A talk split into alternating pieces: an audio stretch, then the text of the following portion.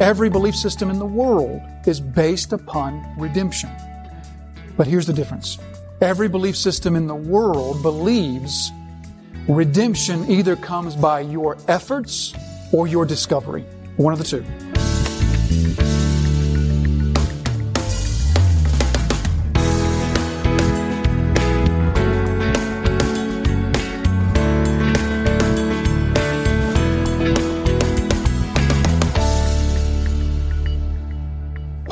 Apostle of Christ Jesus by the will of God, to the saints who are in Ephesus and are faithful in Christ Jesus. Grace to you and peace from God our Father and our Lord Jesus Christ.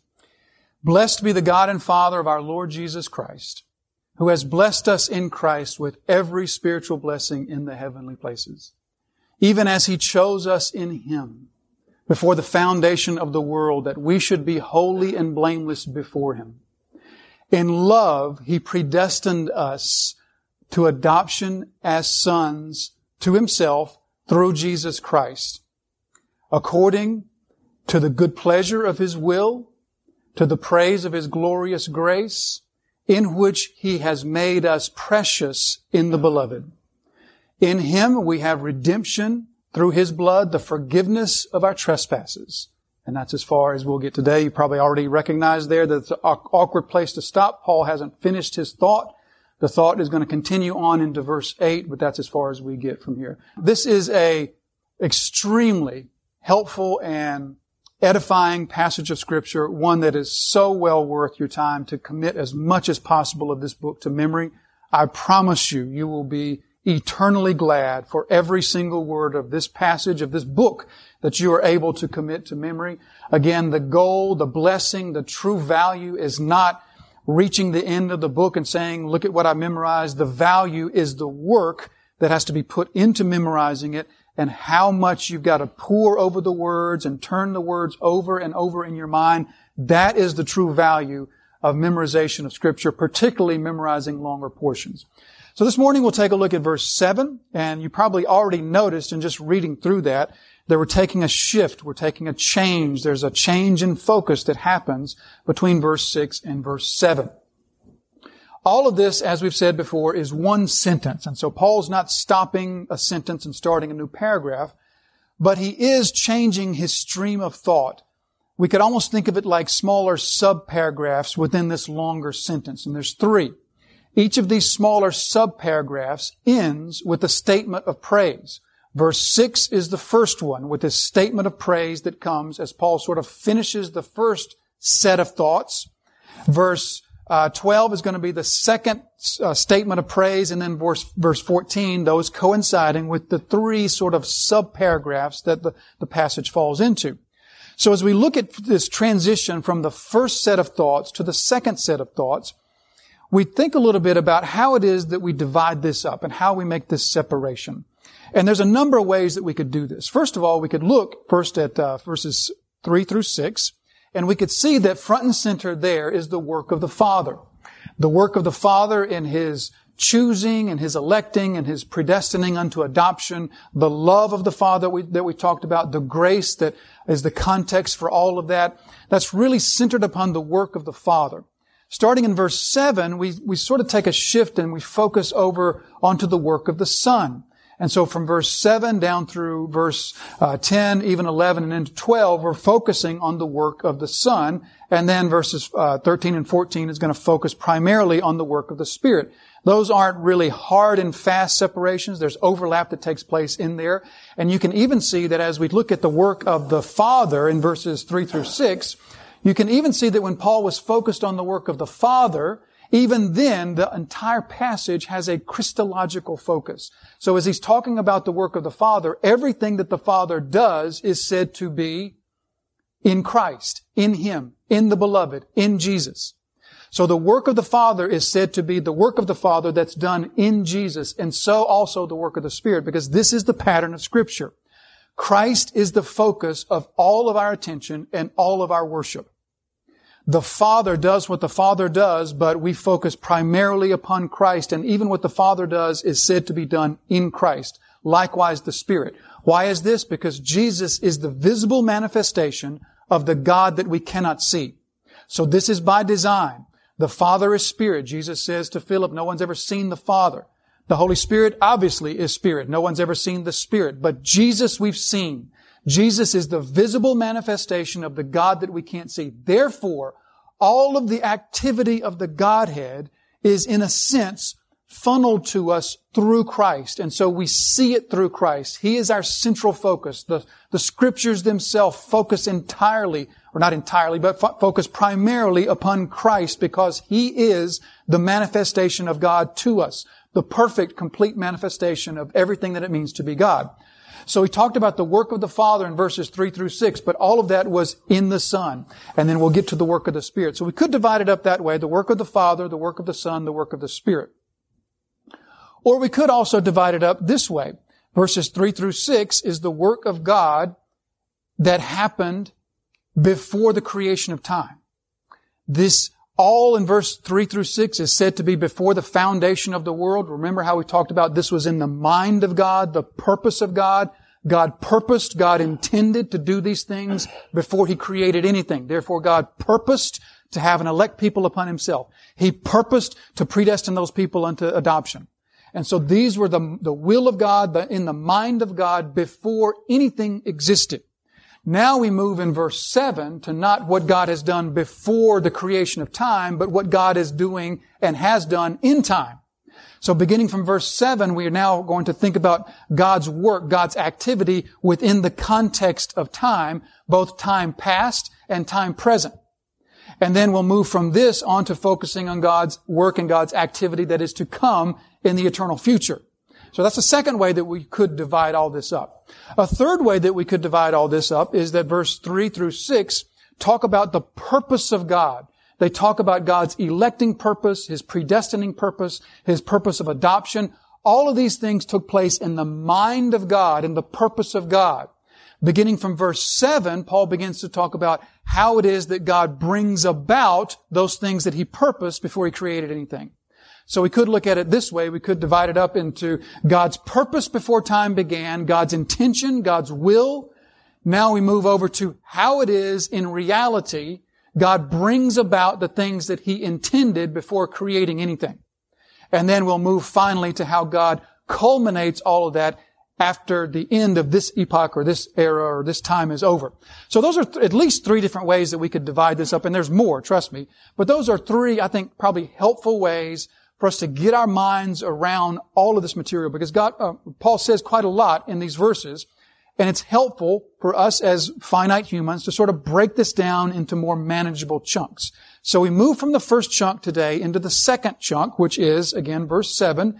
In Him we have redemption in His blood, the forgiveness of our trespasses. And so that is going to be the focus of our time this morning. And even past this morning, we're going to have to spend some time thinking well about the idea of redemption. What does redemption mean? Redemption is probably the most often talked about, the most often thought about, the most often preached about aspect of our salvation. But Paul turns to this topic now, and even though we are very familiar and very well versed in talking about our redemption in Christ's blood, nevertheless, there are certainly some helpful points for us to look at from Paul's text to us this morning. So as we think about this, what, what really is happening, as I see it in this passage, is Paul is worshiping the Father, and his worship of the Father is really driven by his contemplating or his pondering of different facets or aspects of our life in Christ. All of this passage is really talking about our life in Christ, the new life that we are given in Christ. But yet Paul is looking at this through a number of different facets. Think of a diamond.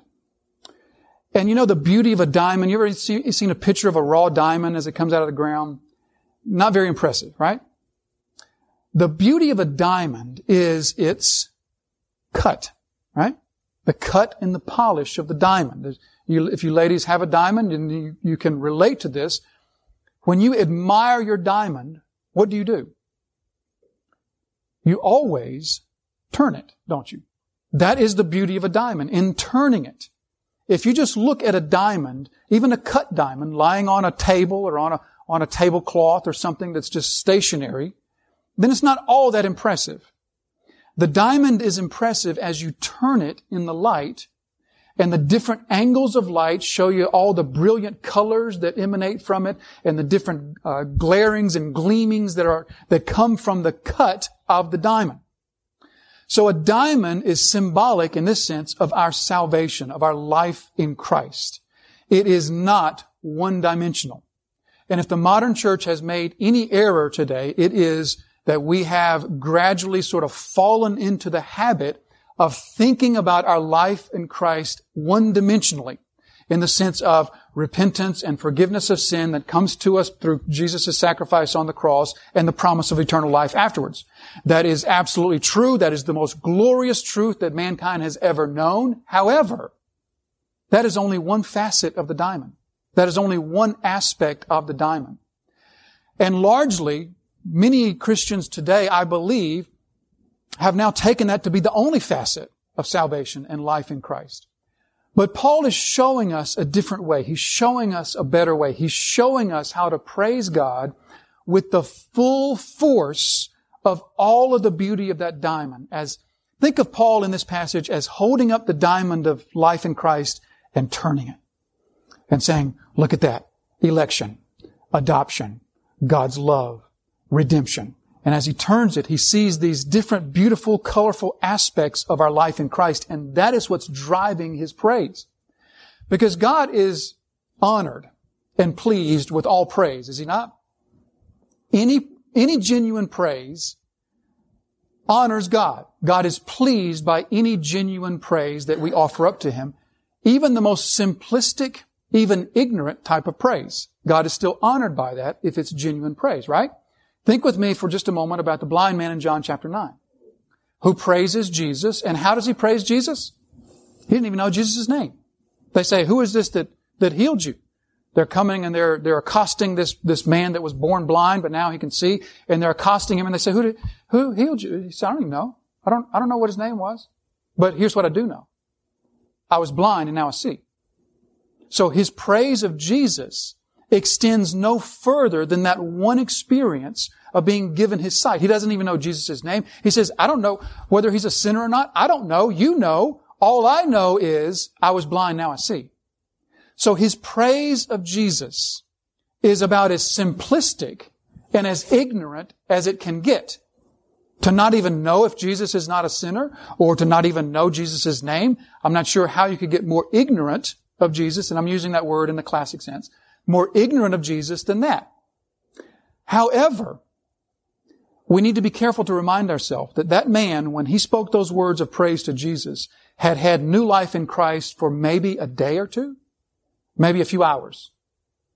And so that was the extent of what he knew of the man who gave him sight at that point. The Bible is very sharp in its rebuke of those believers who should have progressed to a point that they understand their life in Christ much more fully and much more completely, and they understand the facets of the diamond. Remember what the writer to the Hebrews has to say to those believers? He says, you, sh- you should have by this point been teaching others about Jesus. But rather than that, you still need milk. You can't even digest meat. I still need to bring you milk. Or he says to the Corinthians, Corinthian believers, I, I didn't come to you, to you with meat. I came to you with milk because that's all you can digest, right? So the Bible is sharp in its rebuke of those Christians who should have come to a point of greater understanding of their life in Christ and the character of God, but yet have not. Likewise, the Bible also affirms to us in places like Jeremiah 9 that God is delighted when His children know and understand Him. So, Paul's praise to the Father throughout this section is a praise that is very mature and very informed and is praising God for his work of life in Christ from multiple different aspects and multiple different facets. And this is the praise which God delights in and honors God. Not that he's not delighted in the simplistic praise of those who have just come to know him. But for those who are mature in Christ, who understand their salvation, God is highly delighted that His children know Him and understand some things about the life that He's given us in Christ, and we understand it because He's told us about them. I'm going to use an, an analogy that I want to take from Albert Martin. He used this analogy back in the 1960s, but it's still a good one. So follow along with this analogy. Imagine a man who is convicted and on death row. And he is awaiting his sentence to be carried out. He's a convicted serial killer and rapist. And he's awaiting execution. And you go into this man's cell, cell to visit him. And you don't know what to expect when you go there other than a man who's been convicted and sentenced to death for serial murder. And so you enter into his cell and to your surprise, you find that not only is he a convicted serial killer, but he's also blind. Can't see a thing. Not only is he also blind, but he's also deaf. Can't hear you. Well, then to your further dismay, you also learn that not only is he a convicted serial killer who's blind and deaf, but he's also in extremely poor health. You can just tell just by looking at him that his body is ravaged with disease and sickness. There's not a healthy bone in his body. Not only that, he's severely malnourished. His bones are sticking out everywhere. He looks like a skeleton. He hasn't, he looks like someone who hasn't eaten a decent meal in months. Well, not only is he malnourished and, and his body is riddled with disease and sickness and he's blind and deaf, but he also is wearing rags because he has no money. He doesn't even have a change of clothes. He has one set of rags that he can wear and that's it. He has no resources for anything else. He doesn't have a home to go to. He's been homeless. He has no car. He has no, uh, furthermore, he has no job skills. There is nothing that this man has. Were he to be a free man, there's nothing that he has in terms of job skills that he could go somewhere and get a job. In addition to that, he's severely lacking in education. He can't read, he can't write. He has a second grade education. He cannot art- articulate anything.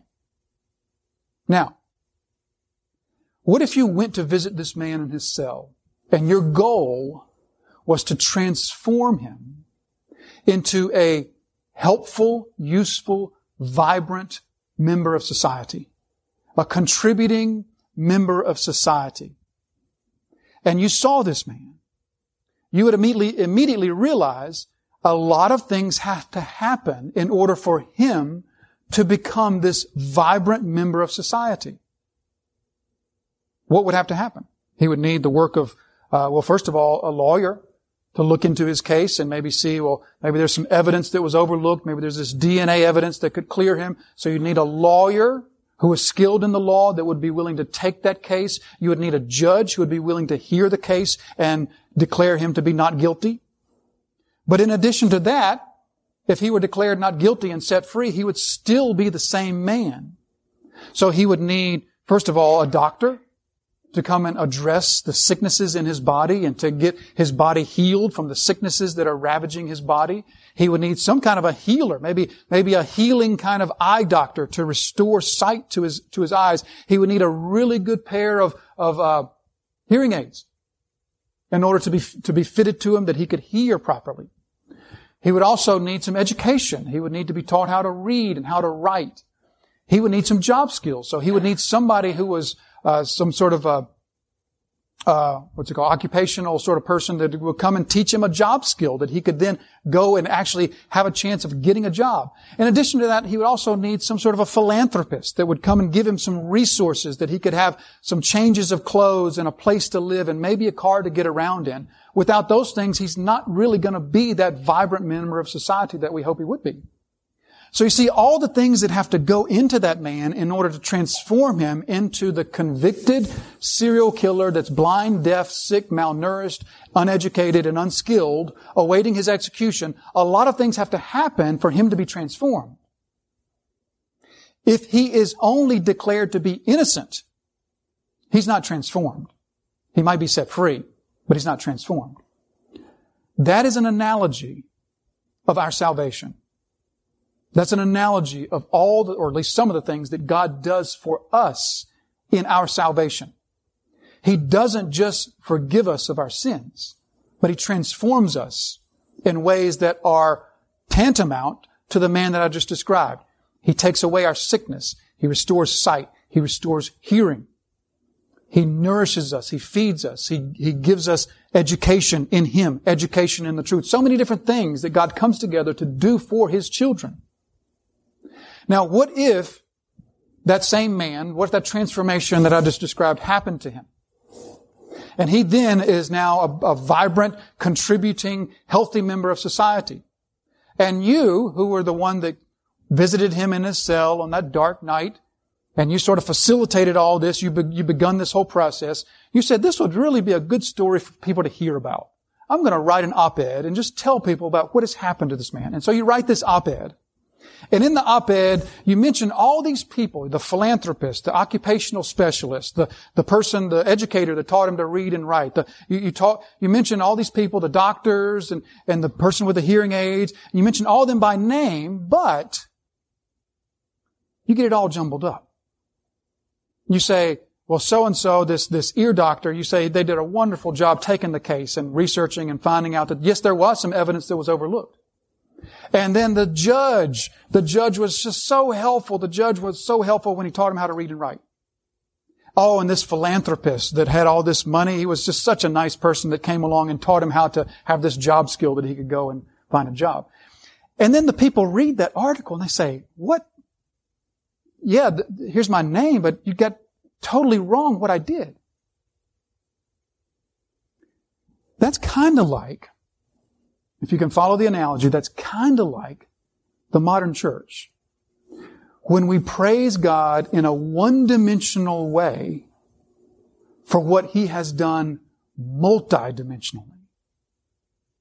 And Paul's purpose here is to show us the whole diamond of our salvation, of our life in Christ.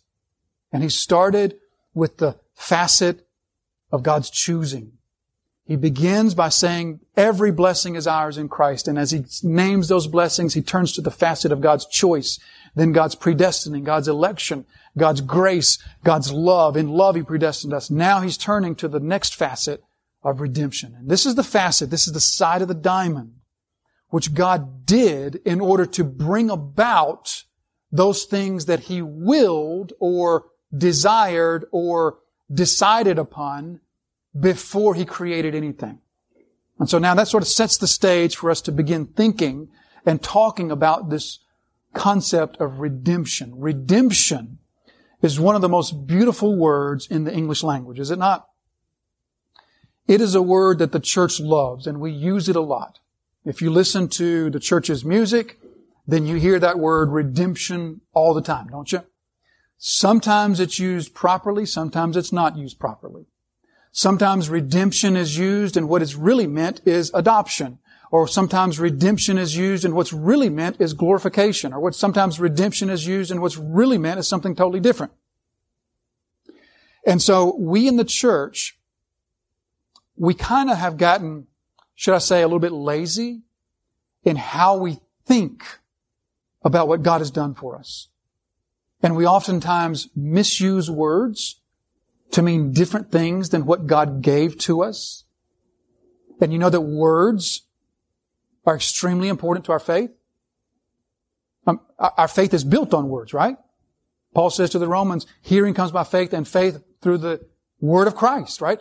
Our faith is built upon words. It's built upon God's word to us. Jesus says, I have given them your words. And so if God's words are this fundamental and this important to our faith, then we as God's people should endeavor to not only know those words, but also guard those words. And we in the ministry, we sort of see this as, as or at least I see, I'll speak for myself, I see this as kind of my role.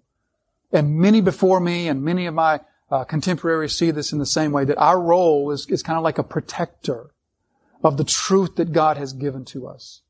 God has given to us truth. And some of that truth needs to be precisely analyzed and studied in order to understand it properly, in order to see that facet of the diamond. And if we don't do that and we just let words sort of mean anything, you know that if you let a word mean whatever, whatever you want, then very soon it means nothing. And God's words are far too precious to us for us to allow them to mean nothing. So we'll do this morning as we've done in the, in the past, as we've been here in Ephesians, and let's spend some time thinking about this doctrinal concept. We've talked about election, we've talked about predestination, we've talked about God's love, we've talked about God's grace. Now we'll begin this morning talking about redemption. This word that is so fundamentally important to us as believers, but not only to us. Do you know that every religious system in the world is based on redemption? Every belief system that has ever existed is based on redemption. Every belief system has some sort of understanding about a deity or deities or some understanding about a life after this one. And all of those belief systems, whatever they may be, all of them have some kind of understanding that we stand in need of either appeasing the deity or we stand in need for what we need for the next life. Every belief system that has ever existed has that as its building block. There is either a deity or there is an, a life after this one, and we stand in need of something in order to be appeased to the deity or to be right in the next life. And that concept is, as we're going to see as we go through this, that concept is redemption. Every belief system in the world is based upon redemption. But here's the difference. Every belief system in the world believes redemption either comes by your efforts or your discovery. One of the two. Either your efforts can bring some sort of redemption for the next life or for the deity, or there's something that you need to discover that will appease the deity or prepare you for the next life. Every, there, there's not a belief system that is not based on redemption. However, the true belief system, Christianity, is the only thing that understands that redemption is not something that you achieve or discover, it's something that someone else has achieved and given to you.